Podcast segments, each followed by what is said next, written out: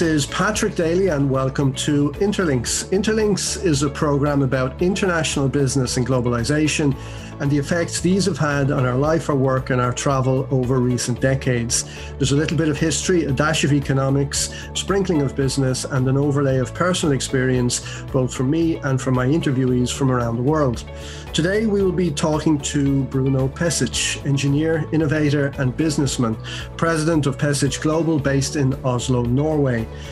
This is the second time that Bruno has been on Interlinks with us, and I have asked him back because he's just produced a new book called The Nine Big Don'ts of Corporate Innovation How to Spot and Avoid Costly Innovation Mistakes, that I think is quite timely given where we are. So many of us over the last year in our personal, social, and professional lives have been compelled to innovate to cope with the restrictions imposed upon us by COVID. Many of us, I think, are realizing uh, that much of this innovation, although forced by emergency circumstances, will be very positive and perhaps stay with us for the long term, and that we are resilient and have a capacity to absorb innovation and change that we maybe did not suspect. Uh, so we're asking ourselves what other opportunities for innovation are there that we can initiate now without the need to be forced, um, but how can we do it in the most effective way? And that's what I'm going to be exploring with Bruno today. So welcome, Bruno, and thank you very much for being here with us again today. Well, I'm happy to be here again, Patrick, and. Uh, this was a really great introduction. I think you mentioned a lot of problems that are very present right now. And when we look at the history like all the difficult scenarios all the pressure that mankind was put on always did lead to something good in the end. And i think that again we have this unique opportunity to really come up better than we were before. And i do hope that uh, when we look back on this period 10 years from now we will be able to say that we solved some well difficult problems Let's let's let's hope so. So maybe maybe just first to remind uh, listeners of of your background story and how you moved from uh, your native Croatia. So you're originally from Croatia. Today you're in Oslo, Norway, which is where you live and where you have your business. Just give us that little uh, background story yeah. again, quickly. Yeah, yeah, sure, sure. So uh, I'll keep it a bit shorter than last time. So very simply, I was uh, an engineer back in Croatia, and I was fascinated by unmanned aerial vehicles. You know, the the drones of yeah. today, and that is how I got to study the aeronautical engineering and how I got to discover uh, Norway because I won a scholarship from a Norwegian company called Kongsberg Gruppen. So Kongsberg Group produces uh, defense systems from rockets to weapon systems, maritime oil and gas and everything. And that is first how I got to discover Norway as a student. And then because I liked it so much, I moved from Croatia to Norway in 2016. And it's funny because Norwegians always ask me, why would you do that? Why would you move from sunny Croatia to cold and you know winter Norway? And I said, come on, Europe before COVID-19 is really small. You can just hop on a plane and fly whenever. You know, I can be from Zagreb to Oslo in three hours stops. Now mm-hmm. that that's a bit uh, longer journey, uh, if you want to have it safe with a car and everything but i still have a feeling that europe is small piece of geography and why not use the opportunity i had an opportunity to live whenever and why not and that is how i ended up in norway Excellent. So tell me, uh, what motivated you to write this particular book and to write it right now? So I think that right now you covered very well in your introduction. It is now is the time to really critically look at all the investments organizations do, both big and small. Because in difficult situations like this one, it is imperative to really have, in the lack of better word, tight control over your investments, over your budget. You really need to be sure that where you're putting your money will bring something back so you can focus on both thriving during difficult time, but also if you thrive, you can help others better. It's very difficult to help others if you cannot care of yourself. So that that is one part. Now, wh- why this specific topic? So uh, maybe it doesn't roll off the tongue the easiest, but I decided to focus on nine big don'ts instead of nine best do's of corporate innovation because of something that's called survivorship bias. So I will share a, a great example when investigators of aeroplane accidents were investigating what are the critical determinants for people, the passengers, to evacuate successfully and survive the accident. What they found out was it was not important how physically fit the person is or how distressed they are during the accident. But the only thing that mattered was if they tried to get their possessions from the overhead bin. Because everybody who tried to get their possessions from the overhead bin did not, unfortunately, survive. So th- that is something survivorship bias is when we focus so much on the winners and we try to emulate them that we don't pay attention to what did all the losers do. And that is kind of when I look at innovation, innovation by itself is risky and challenging.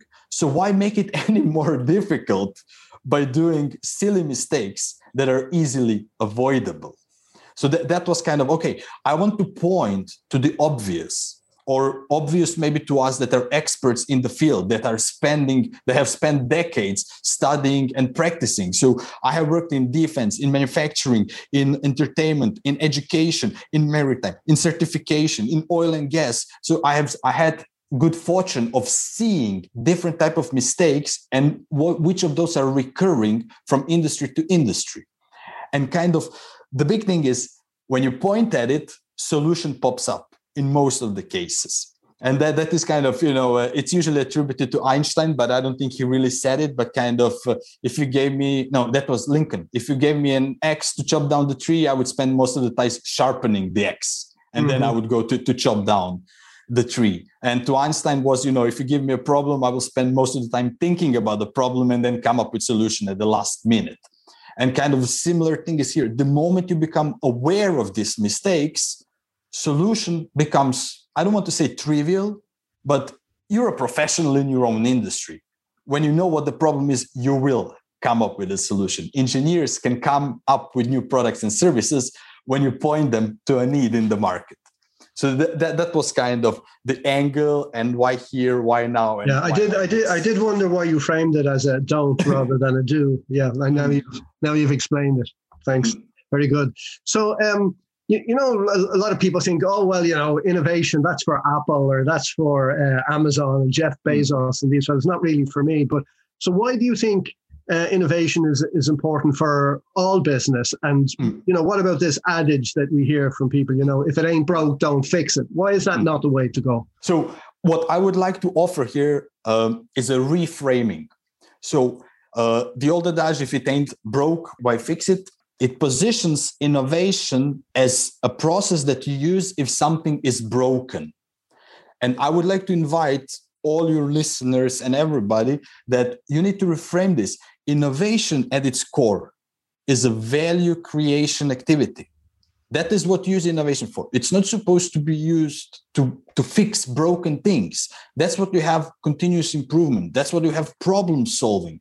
Something popped up, and then you need to solve that you need to mend it you need to heal it but innovation yes it can be used to mend and heal but primarily the way i speak about innovation how innovation is it's about creating something new that's beneficial that might be a vaccine that never existed before but it can also be you know value propositions that create new revenue streams for your company. And that, that is kind of uh, how i look at it and why I say it's important. What is a mistake, though, is to think that organization only exists to innovate, or that you say that innovation is our sole purpose. That I think is dangerous and is not really honest in most of the cases. Not even Apple, Amazon, and all the companies that you mentioned, they don't exist to innovate. They exist to, you know, further their own agendas, and they're using innovation to get there and that is kind of you know this this small small reframings in our mind i think can make a lot of difference when making decisions on how to proceed mm-hmm. i'm glad you drew that distinction between problem solving and innovation in the sense that problem solving is putting something back to the way it was before whereas mm-hmm. innovation is creating something that never existed before so it's taking things to a new level and they're mm. quite mm-hmm. distinct and i guess the the thinking and the approach is quite quite distinct as well mm. um, in, inside innovation itself mm. um, are there different types of innovation and if there are how would you characterize them Oh, Patrick, so so I'm smiling because uh, we could probably have I don't know 20 episodes ju- just on these. so I will focus on what I believe would be the most useful distinction to your listeners. So there are many different types of innovation. Uh, many journal articles and books have been written about it. But to me, the most important, starting from what innovation is, creating value for both the customer and the organization.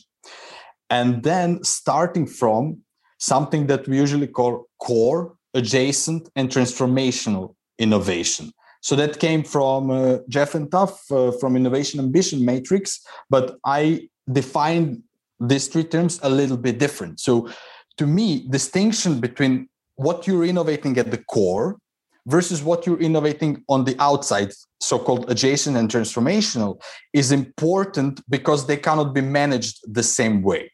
So just to demystify the term a little bit, core innovation. Look at all your products and services, everything that you're selling and are getting income for, and then tally up either revenue or net economic profit and sort it percentage wise cumulatively from the top percentage and then all the way down. When you get to 80% of total revenue, that means that is your core. So 80% of what you earn from constitutes your core products and services. That, that's the easiest way to resolve that dilemma. So then, whatever you do, either problem solving, continuous improvement, or innovation in that area, that is core innovation. The benefit of that is it's less risky because you're doing something you already know. Let's say that uh, you're not changing your existing products and services and you're not changing your business model. But you say we want to introduce new technology to handle i, I don't know economic order quantities. So there is a risk in technological adaptation of that. There is the risk of failing in the change management. But there isn't that much risk on the side of that as a revenue source unless you really really really mess it up badly. Mm-hmm. but but when you start looking at, okay, if we are changing either the product or service, or we are changing who are we selling it to in very simplified terms, suddenly you're introducing new risk because you cannot or you should not assume that just because um, I don't know, uh, Patrick, you work mostly in logistic area. Yeah, that, that is your correct. Yeah. So, so let, let's say I'm I'm uh, inventing here. Let's say that you have a, a logistic operator specialized in uh, freighting with ships so they're in a B2B sphere, they're operating with such type of customers, and they say, hey, we want to move into adjacent market. We also want to start air freight, so shipping by planes. And if they would assume that just because they're good at operating fleets of vessels, of ships, and that they could just take those operating procedures and sell them in the exactly same way to their existing customers and operate their air fleet in the exactly the same way, that would be a massive risk. There might be some things that they can transfer but they should they shouldn't assume it's a safe bet and bomb. Let's put in a billion euros or a 500 million euros in building that capacity. They would need to adopt innovators mindset. They would need to test their strategy their assumptions to see if they can actually operate this. What is different? How is it different? They would need to discover that early to save the money long term What's the role of uh, serendipity in hmm. innovation? And can the creative process actually be systemized without losing that creative part? Ooh, that's that's a good question. So on serendipity, uh, there is fortune favors the bold, right? Yeah. yeah. So I, I, would say fortune favors the prepared. Okay. I, I think that that's just the, the best answer. So uh, you know, you cannot go to the gym and lift 200 kilos on a deadlift unless you practice every day for as long as you need to reach that. And maybe you will never reach that because you're too small or whatever. And oh, uh, creativity and systemization. I, I, historically there is probably some reason why we split that left brain right brain and so on but I, I think it's such a simplistic view. Like w- when people immediately put themselves in one bracket, like we're humans, we are more than one thing. And creativity and analytical thinking are two things that go hand in hand together. We need to use systematization and standardization for all the boring stuff how to write things down, how to test ideas. That unleashes and allows us to spend energy on being creative I don't need to be creative how to write things down. We don't need to be creative how to record this podcast. That is something that should be standard. Where we want to be creative is now you and me discussing these topics. So that, that is that's my view on that. Yeah. So it's a false dichotomy in effect, right? Oh, that's that's perfect wording. yeah. Okay. so your book your book covers nine don'ts of corporate innovation. What are the two or three most salient mistakes mm. that companies make when embarking on this path to innovation that you'd like to highlight? Mm. Okay, so I'd say they're all salient, but uh, for for to share to highlight maybe two provocative ones, or, or at least the ones that people find most provocative. So one mistake I often see is wasting time on prioritization. And this is where people really go, oh, what, what do you mean here? Everybody's talking focus is the best thing ever. That's true. Focus is the best thing ever. But here I'm talking about specifically from the perspective of innovation. If you have a brainstorming session and you come up on, with 90 ideas, and then you try to prioritize them, that, in my opinion, is a total waste of time if you have not defined your strategy before that and what are you willing to invest in. Because you might spend days, you know, evaluating ideas that realistically you would never pick. So a better approach is define your innovation strategy in advance, say what you're willing to invest in, and then immediately kill all the ideas that do not fit the criteria. And this is where people get afraid. It's like, oh, what if I kill the, the next unicorn, the next great thing? Let me tell you something. If something is good, it will come back. if something is good, it'll come back. So that is one. Another one that's especially, uh, I would say, important or relevant to managers and executives, and that is please don't invest in orphan ideas ideas without people are meaningless. Ideas don't get executed by themselves, just like projects don't. So, idea, or should I say here better, innovation project is an idea plus a team plus a specific objective. If you don't have a group of people that will work on this idea, you cannot say we are moving forward with this idea and that often happens when managers or in this case uh, a group of management sets a strategy and says we're going to do a b and c and we are done here. You are not done here if A, B, or C doesn't have specific people to take this further. I go in a little bit more detail in the ebook itself, along mm-hmm. with the solution. A couple of, these two, I would say, are provocative. Yeah, a couple of uh, questions related to those. So the first one, in terms of uh, innovation and strategy, what's the relationship between them? Are they do they always go together? Not necessarily, as you know, or or how, how does that how does that work? So very succinctly, I see it as, as this way.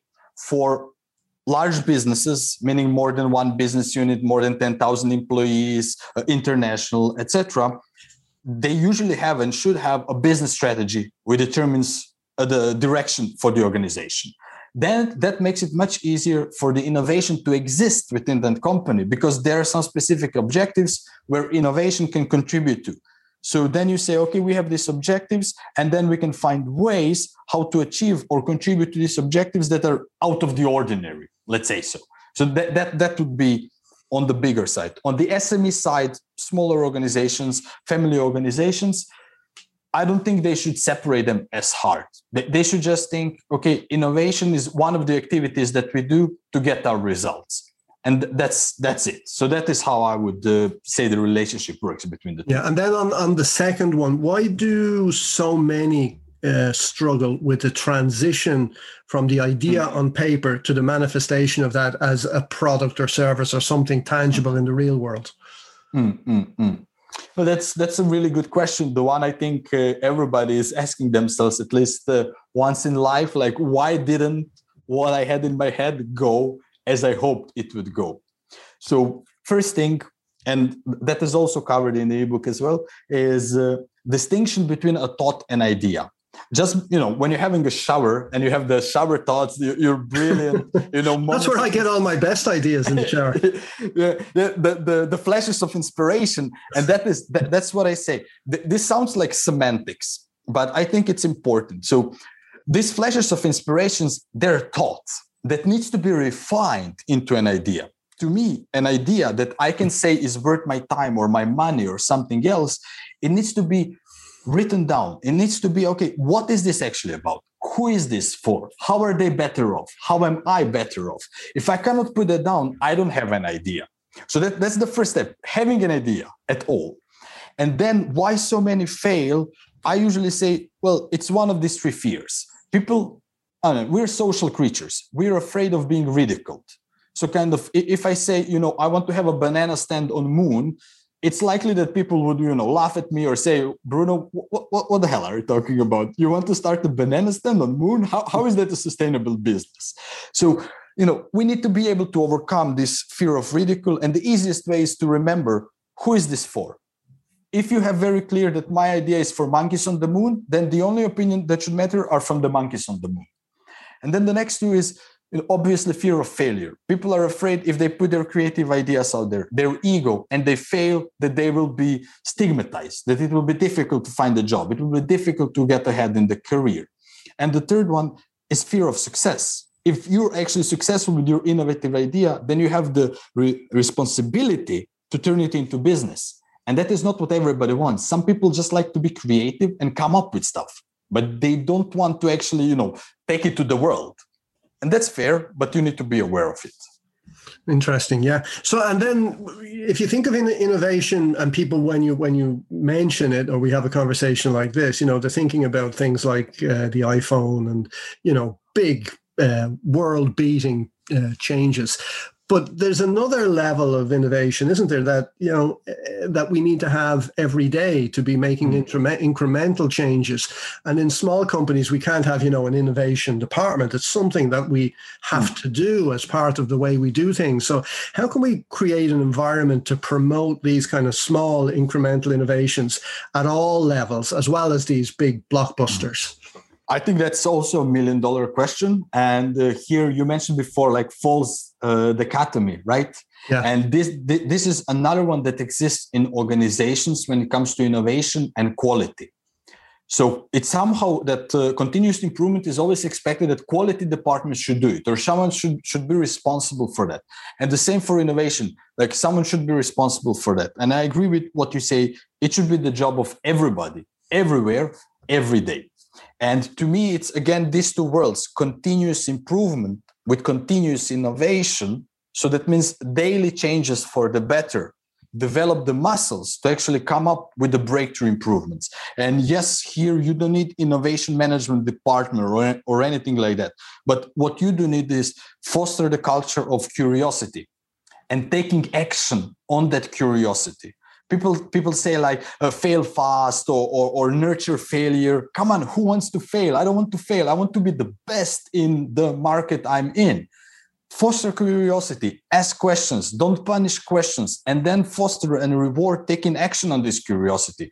Why does that machine work how it works why does our client always do the things that they do you know why does our supply chain work the way it does all the small parts everywhere in the organization a great example was uh, an employee that asked, why is there a drop of water here?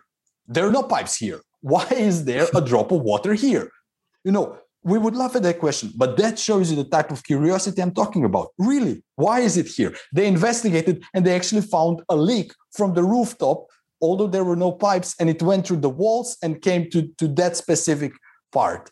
They prevented it before any mistakes could happen. No breakthrough innovation there, but that kind of talent and that kind of thinking will lead to breakthrough innovation. And how are you seeing the events of the last year or so with COVID feeding into attitudes and approaches that companies are now bringing to innovation? Has it broken something in us? for the good, okay, uh, for the good, for the good. so, so I think it has shaken a lot of organizations uh, to life. And here, here I'm talking uh, about the bigger organizations, especially. So an acquaintance said, Bruno, they're killing all innovation projects in my organization. And I said, good, they should be, because we were wasting so much money on doing stuff that will never lead to anything. So it's good that people are more critically looking at what they're doing, how they're spending money. I mean, when you have glut, yes, it can go to the sides, but it's still wasteful. To me, the most disrespectful thing is to waste time of your employees, of your colleagues, and doing things that will never lead to anything is one way to do so. So I'm seeing that as a change. At the same time, uh, maybe we have spoken about that in the last time we've spoken together, but pretty much the organizations that decided to put their hand in the sand and hoping that this passes over and it will be just uh, one round they've been proven wrong. And I think it's just another uh, signal that you need to act you need to be touching your with your customer base and understand how their life changes so you can adapt survive and serve them better Mm-hmm. And in, in in a general sense, then, so outside of the specific kind of work mm. you'd be doing with clients, um, in the way we live and the way we work, the way we socialize, mm. what kind of positive innovations do you think there have been that will stay with us after COVID has kind of normalized somewhat? Mm. So, what I I don't expect this to stay, but I hope it starts the change for something different, and that is how we organize work. So a lot of companies had to move from physical to remote work. Obviously, I'm not here talking about uh, physical work like uh, loading cargo that, well, mm. we still need to do it with, with human labor, but I'm talking about knowledge work, uh, blue collar work, and so on, where we moved from okay i don't need to be in the office i can be at home or somewhere else and i can be on the camera and i can have a conversation uh, why i hope that this will continue not just work from home but challenging the whole concept of working eight hours a week. Oh sorry not a week but, but a day. And we can already see for the four four four day work week and things like that. But in general the, the whole concept of uh, you have employees and you're paying them for a specific number of hours every week. I hope this gets challenged and does change for the different because of what has happened this year because companies have seen that they can trust their remote employees mm-hmm. to get work done yeah yeah it's been an interesting uh, experience and i think our idea of what's possible and what is workable has changed. A lot mm. of a lot of old frames have been broken. I think, and it's it's it's interesting. And some of it some of it will be for the good for the long term. So tell me, uh, Bruno, uh, to finish, where can people find your ebook and more about the work you do with your clients? Mm. So the ebook, the easiest way to find it is uh, to go to my website. I will spell it out. So it's p e s e c dot no. If you cannot uh, find it, you can write to me. It's bruno at p e s e c dot n o, and I'll help you.